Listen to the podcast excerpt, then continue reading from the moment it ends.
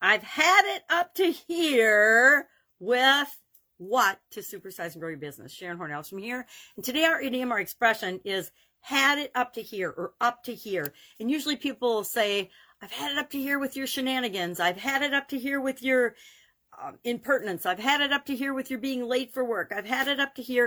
And it kind of ties into what we talked to yesterday about pet peeves. Usually we reach a point where we're so frustrated and so upset and with either someone or something that we've reached our limit, the limit of our patience, and we just can't take it anymore.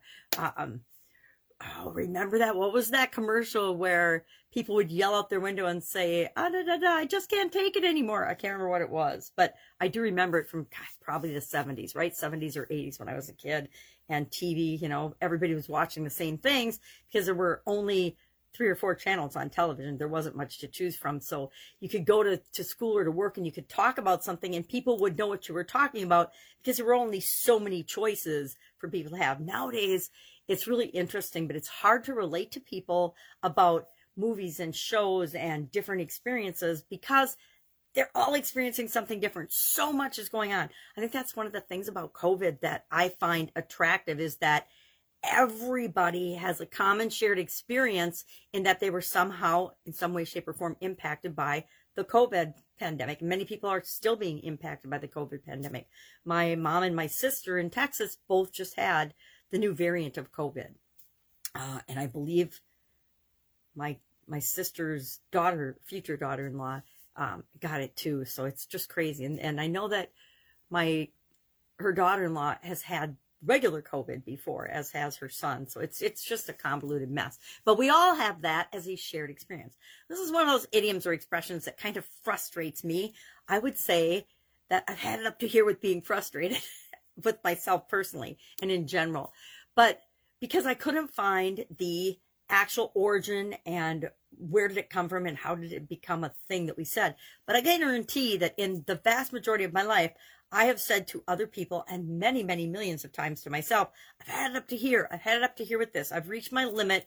I'm sick and tired of this and I'm, or I can't take it anymore. I'm not going to put up with it anymore. And so that causes us to make a different choice, make a change, right? And that's part of what I've used since the beginning of the pandemic to create a challenge, a th- free thirty-day challenge called the Get Up and Go Challenge, which I'm rolling into this year's annual challenge. So instead of doing the um, Get Up and Go Challenge every other month or so and sharing what I call the SOAP framework to get what you want and to solve problems and to handle change and challenges automatically, we're doing it every month as part of the annual challenge. It's free. It's on the supersize. It's not supersize. It's on the The uh, B U, no, it's on my Sharon Horn Elstrom page. I almost said the wrong thing. But if you want information about that, hit me up and ask, and I'll just tell you how to find it. Because I pop in every day, first thing every morning, and we talk about one thing we can do every day to improve us, to improve our life. And part of that is having frameworks and tools that we can use at the drop of a hat. We install them in our subconscious so they become automatic, and our life just works out more easily. So what is something that you've had it up to here with as you're supersizing and growing your business? Uh, if you're a solopreneur, I remember back, um, wasn't a solopreneur, but was running an Italian food business, actually for thirty-five years, a manufacturing business. And I spent so much of my life feeling frustrated. And I was frustrated because my definition of frustration was something wasn't, and I didn't realize that till I looked into it, but something wasn't how I thought it should be right now. Now, talk about an open-ended definition to frustration, right? I could feel frustration at the top of the hat because almost never is anything as exactly as we expect it to be at the time we expect it to be that way, right? Have you ever set a goal and had it uh, fall into place exactly at the instant that you wanted it to? Or have you ever set a goal or an objective for your business and said, I want this now, and given yourself a totally unrealistic time frame in terms of what was actually possible to create, uh, and then got frustrated because you missed that goal. I used to spend so much time frustrated in that particular business because I always expected things to be different. I probably did that in my corporate career too, but I didn't even notice. It was just my sense of urgency and trying to light a fire under people to get them to do stuff, right? Um, so I'd had it up to here with feeling frustrated. And that's when I looked into what was causing me to feel frustrated all the time. And I changed my different, my definition of frustration. Now, for the most part, I don't experience frustration anywhere near as often as I used to, with one exception. And I mean, I've got to change my definition on this is uh, because it's outside of my control. When technology and things change and I'm using a piece of technology to automate a part of my business and I'm having to go back in and change that all the time, I feel frustrated by that. Now there's solutions to that, right? I can outsource that to be someone else's responsibility to update and handle those changes and challenges in the business. Or I can just choose not to get frustrated and realize that algorithms change, on, especially on different social media platforms, on different software tools, on different software as a service things that we're using. They're going to be changing and improving all the time. And if I keep in my mind, that's an improvement, I won't get frustrated or dissatisfied or upset or feel up to here on that. Guarantee I have told my kids, I've had it with the way you're acting, da da da. I've had it with having to nag you about your room. I've had it up to here. And I definitely use the hand signals too.